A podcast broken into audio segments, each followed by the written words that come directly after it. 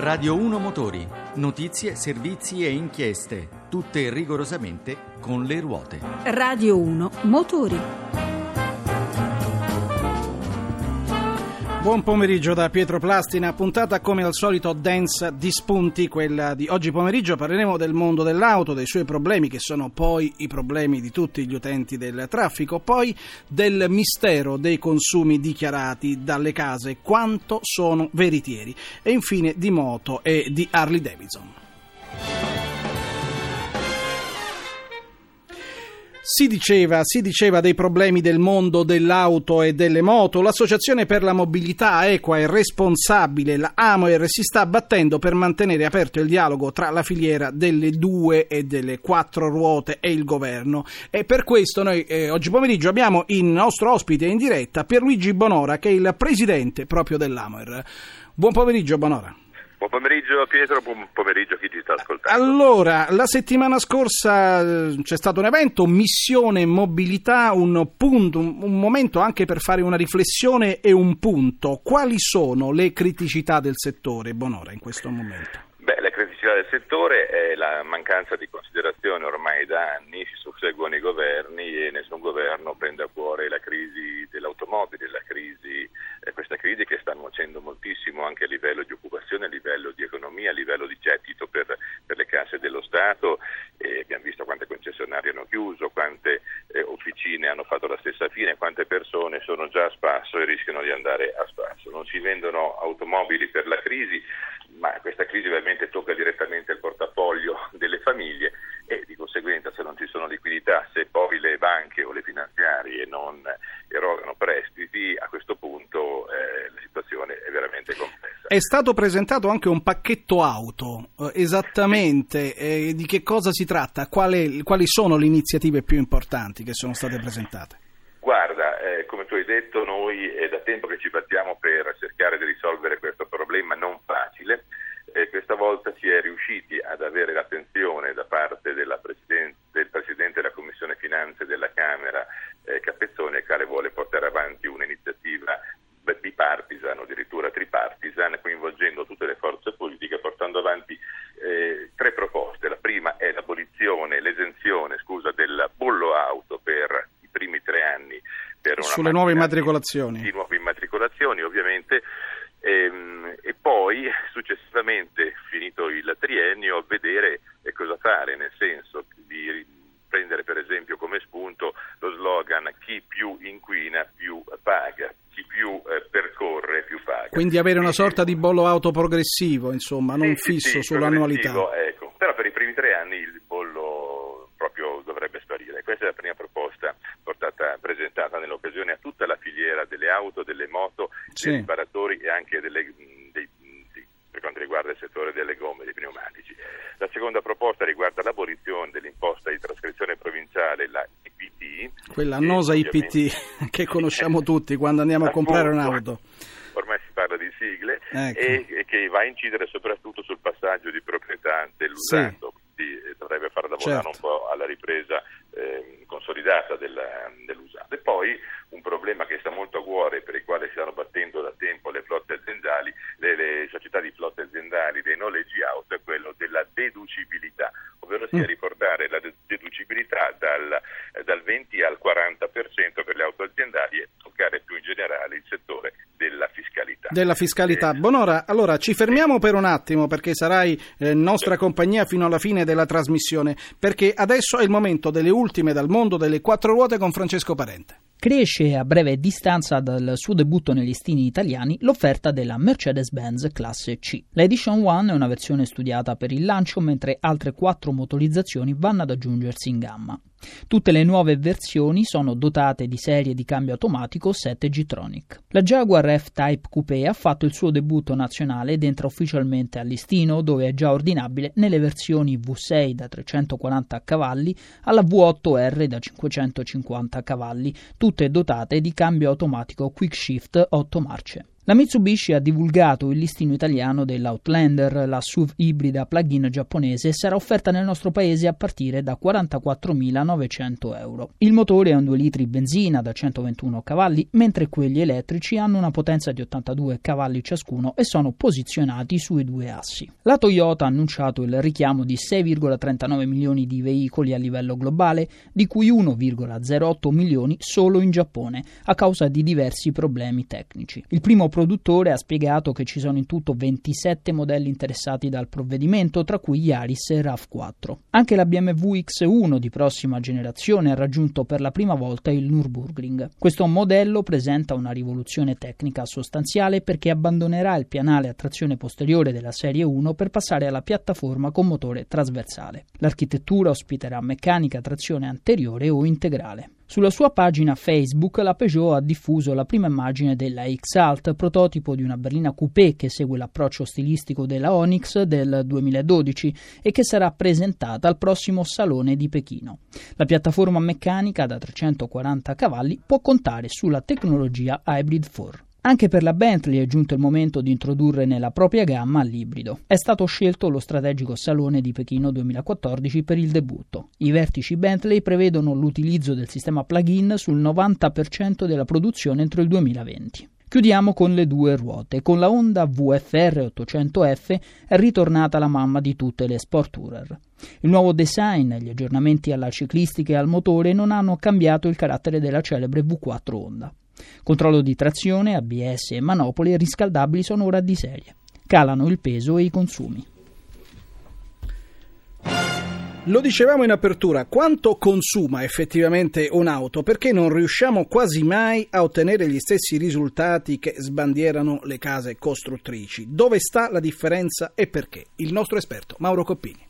Quanto consuma un'auto? Beh, è una domanda abbastanza semplice, basta comprare una rivista specializzata e per ogni modello noi troviamo i consumi specificato, fra l'altro il consumo in città e il consumo extraurbano e il consumo medio. Poi magari compriamo questa automobile e ci accorgiamo che questi consumi rimangono nel regno dell'utopia, ci accorgiamo che continuando a guidare come sappiamo consumiamo il 20, 25, il 30% di più di quello che il costruttore ha dichiarato. Beh, allora pensiamo a una truffa? Beh, no, non è una truffa. Il fatto è che i consumi devono essere comparati e per essere comparati tra di loro occorre che siano normalizzati, si dice tecnicamente, cioè che i sistemi di rilevazione siano fatti in modo tale che siano uguali per tutti e quindi diano risultati risultati che in qualche modo siano confrontabili tra loro. Ma perché questi risultati sono così diversi rispetto poi alla pratica di tutti i giorni? Beh, la cosa è abbastanza semplice. La misurazione avviene attraverso dei cosiddetti cicli, cioè la macchina viene messa su un banco a rulli computerizzato, il computer contiene un programma che fa fare alla macchina un certo percorso virtuale ed è un percorso molto benevolo dal punto di vista dei consumi perché si divide in due parti, circa 17 minuti, diciamo così, in città con 4 eh, soste e 4 ripartenze a una velocità media di circa 19 km all'ora. Poi ci sono 7 minuti extraurbani dove la velocità massima raggiunge solo per qualche istante i 120 km all'ora e quella media si ferma a 60. Bene, io credo che sarete d'accordo con me di vedere in questi dati qualcosa di molto lontano dalla vostra guida di tutti i giorni. Ad esempio, non è contemplato il consumo in autostrada e anche nella migliore delle ipotesi, mantenendosi all'interno dei 130 km all'ora, evidentemente le cose cambiano. Anche perché c'è un ulteriore problema che allontana il virtuale dal reale. Il fatto che nel banco a rulli la macchina è ferma, si muovono le ruote motrici, ma la macchina è ferma e quindi non si conta la resistenza aerodinamica che per essere proporzionale al quadrato della velocità è estremamente influente proprio quando la velocità aumenta. Quindi bisogna prendere questi dati eh, non come dati mendaci in qualche modo, dati reali, ma riferiti a una realtà che non è certamente quella che noi affrontiamo in macchina tutti i giorni con il nostro stile di guida. Torniamo a Pierluigi Bonora, presidente dell'AMOER, l'associazione per una mobilità equa e responsabile che è in collegamento telefonico con noi. E Bonora, i dati Sì. di vendita eh, stanno pian piano invertendo un trend che è stato veramente negativo per tanto tempo. Nel pianeta, nel pianeta mobilità ci sono però anche le motociclette. Avete- abbiamo parlato noi del pacchetto auto. Quali le iniziative che si possono prendere eh, per quanto riguarda il mondo delle due ruote? Mondo delle ruote, delle due ruote sta eh, avanzando in maniera migliore rispetto a quello dell'automobile. E i problemi che vengono più sollevati dal mondo del- del- delle due ruote riguarda il riguardano il caro assicurazioni, il, carico de- il caro della polizza, Sì. ecco, la polizza cara e quindi bisognerebbe proprio intervenire radicalmente come associazione ANCMA, che è l'associazione che rappresenta i costruttori di motoveicoli, proprio a livello delle compagnie di assicurazione. In tempo fa si erano parlate di iniziative, poi non- con, il- con il precedente presidente Guidi, poi c'è stato cambio di presidenza, queste iniziative non sono state più portate avanti, eh, altre iniziative sono state proposte proprio per cercare con l'ANIA di trovare un accordo. Di- In, quest- in questo momento è proprio il caro assicurazioni che sembra preoccupare. che sembra preoccupare di più. Bonora, rimaniamo nelle due ruote perché adesso parliamo di tradizione e innovazione. Chi meglio di Harley Davidson per affrontare questo tema? Paolo Salerno ha intervistato Marino Grassini, country manager di Harley per l'Italia. penso sia precoce in momento dire che sarà un anno di successo, ma comunque i segnali eh, dopo due anni di forte crisi eh, tornano ad essere in positivo. Harley si presenta in Italia con eh, una grossa innovazione per quanto riguarda quello che noi chiamiamo progetto Rushmore, quindi una serie di modelli di alta gamma che sta avendo un risultato eccellente,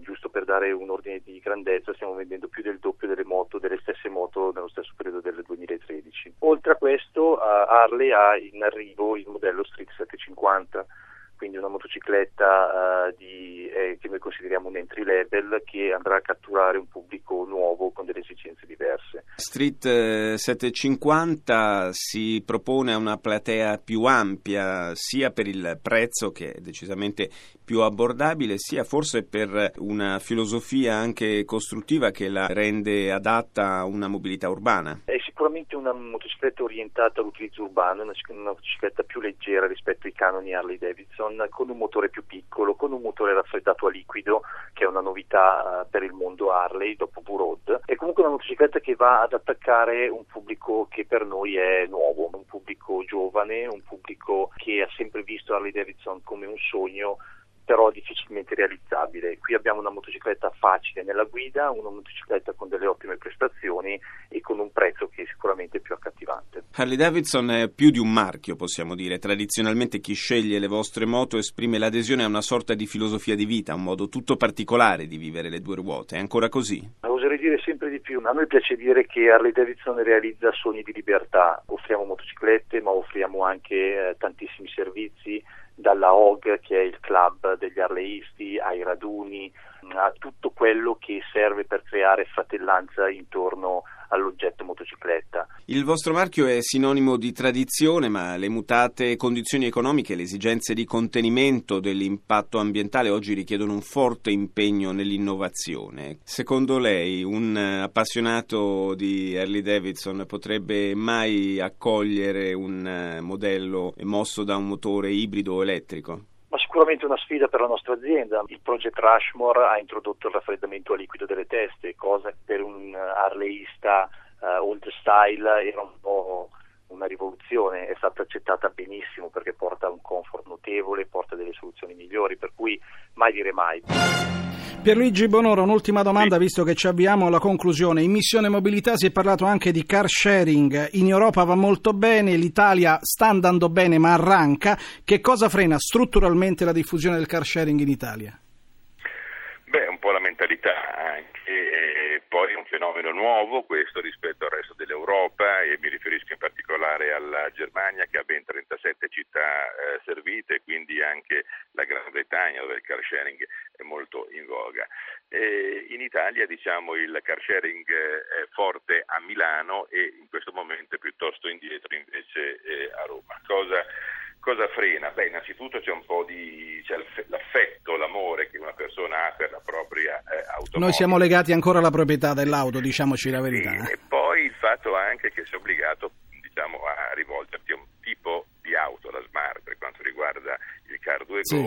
E invece la, la 500 della Fiat per quanto riguarda il concorrente diretto Gary Joy. Quindi c'è Magari poca uno- scelta quasi, insomma, Poche possiamo dire. scelte, magari uno ha delle esigenze anche di trasporto piuttosto notevoli, uno va a fare una grossa spesa supermercato, se ne va a comprare magari un mobiletto da qualche altra parte, insomma ci sono questi, questi problemi. E poi c'è il, eh, il problema anche del traffico, si sembra facile parcheggiare in città come Milano anche con il car sharing, ma non è poi così semplice perché eh, Mm, certo. i parcheggi non sono poi così tanti. Insomma, comunque andrebbero anche fatti degli investimenti anche da privati abbastanza sostanziosi per poter rilanciare il car sharing ci auguriamo che questo succeda nei prossimi mesi e nei prossimi anni. Grazie a Pierluigi Bonora, presidente dell'AMOR, l'Associazione per una mobilità equa e responsabile. Grazie, Grazie. per essere stato con noi. Buon pomeriggio e buon lavoro. Noi quindi ci avviamo alla conclusione di questo numero di Radio 1 Motori. Vi ricordo che questa puntata la potete riascoltare sul nostro sito radio1motori.rai.it. La nostra mail è radio1motori chiocciolarai.it, tutto in minuscolo. Siamo, voglio ricordarlo, anche presenti su Twitter.